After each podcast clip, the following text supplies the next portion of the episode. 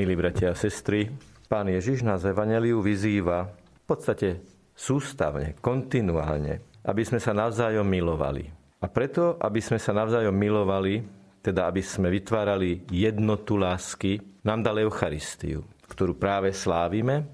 Celkom osobitným spôsobom sa vzájomná láska buduje aj s tým motívom obety, ktorý je tak hlboko prítomný v tom dnešnom evanieliu, Vtedy, keď veriaci po premenení, keď sa chlieb a víno premenia na Ježišovo telo a Ježišovú krv, pristupujú a po slovách telo Kristovo povedia Amen. Dnes budeme hovoriť o speve na sveté príjmanie a po svetom príjmaní. Aký hlboký biblický základ to má, ako dôležité bolo počas svetého príjmania spoločne spievať, dokazuje aj skutočnosť, že spev na príjmanie je jedným z najstarších prvkov liturgie svätej Omše.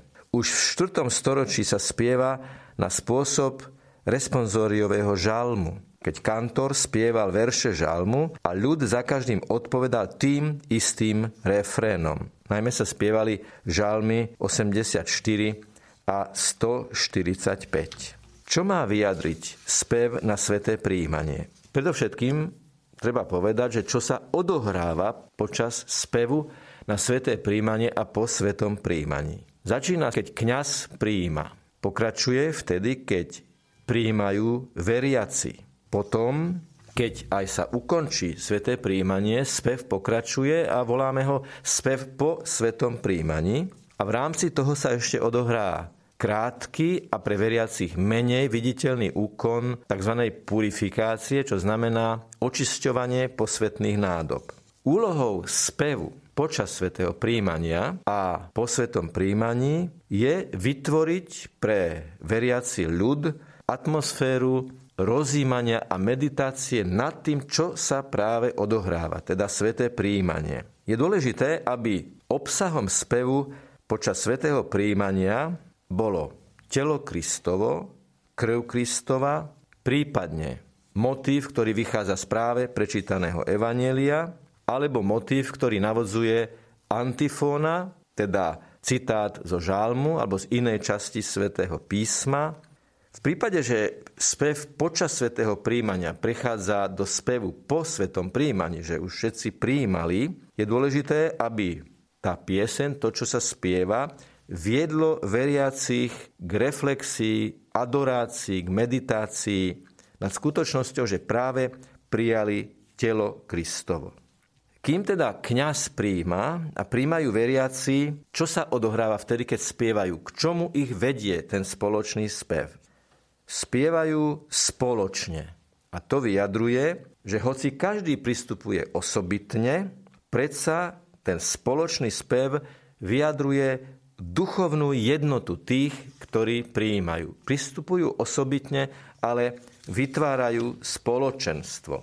Jednotou hlasov vyjadrujú duchovnú jednotu komunity, ktoré sú súčasťou.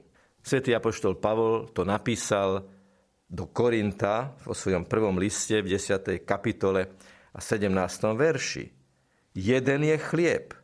My mnohí sme jedno telo, lebo všetci máme podiel na jednom chlebe. Okrem toho, že veriaci spevom vyjadrujú spoločenstvo, týmto spevom ako druhé vyjadrujú spoločenstvo, ktoré je zjednotené radosťou. Tá pieseň má vyjadriť radosť srdca. V žálme 9.2 je napísané V tebe sa budem tešiť a radovať, ospevať budem Tvoje meno najvyšší. Citujme aj slova, ktoré Ježiš povedal v 15. kapitole Jánovho Evanielia. Toto som vám povedal, aby vo vás bola moja radosť a aby vaša radosť bola úplná. Keď sa nám Ježiš dáva v Eucharistii, je to vyjadrením jeho úplnej, totálnej, dokonalej, absolútnej lásky, ktorá v nás má vyvolať tú radosť, ktorá už väčšia byť nemôže. Teda je to spev spoločenstva zjednoteného, jednotného, je to spev spoločenstva, ktoré má spoločnú radosť z veľkých božích darov. A napokon je dôležité, aby to pristupovanie k sviatosti, tá svojím spôsobom procesia veriacich k oltáru, kde príjmu sviatosť, aby tento sprievod k príjmaniu Kristovho tela bol bratskejším. V Žálme 131 čítame, aké je dobré, keď bratia žijú pospolu.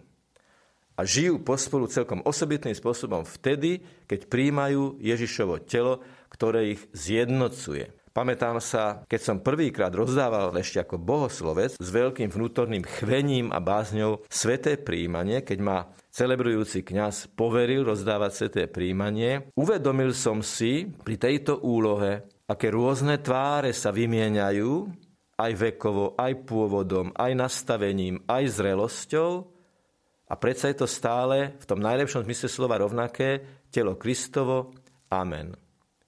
Hoci sme mnohí, teda hoci sme rôzni, predsa príjmame toho istého Ježiša Krista, ktorý nás vnútorne prežaruje a posvecuje a takto vytvárame jedno spoločenstvo. Dnes je veľmi moderné slovo team building, teda vytváranie týmu. Ako sa to robí, je to hlboko zanalizované. V istom zmysle slova väčší team building neexistuje, ako keď vedúci týmu, teda tomto prípade náš pán Ježiš Kristus, ktorý je hlavou spoločenstva, seba samého obetovaného dáva tým, ktorí sú súčasťou, sú členmi, sú bratmi a sestrami jeho spoločenstva. Už som povedal, že počas svetého príjmania sa odohrá čosi menej viditeľné pre veriaci a to je očisťovanie posvetných nádob. Sprevádza ho modlitba, ktorá je veľmi hlboká, biblicky inšpirovaná a preto aj tomuto budeme venovať osobitný priestor na budúce. K čomu nás má inšpirovať to, čo sme práve teraz povedali, sú tie tri dôležité aspekty, tie tri dôležité dimenzie svetého príjmania.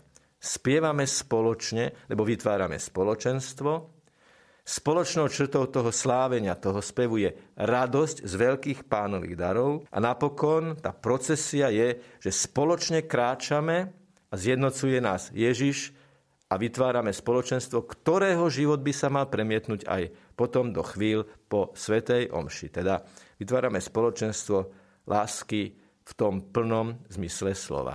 O to s väčšou radosťou teraz vstúpme do slávenia a do príjmania Eucharistie. Nech je pochválený Pán Ježiš Kristus.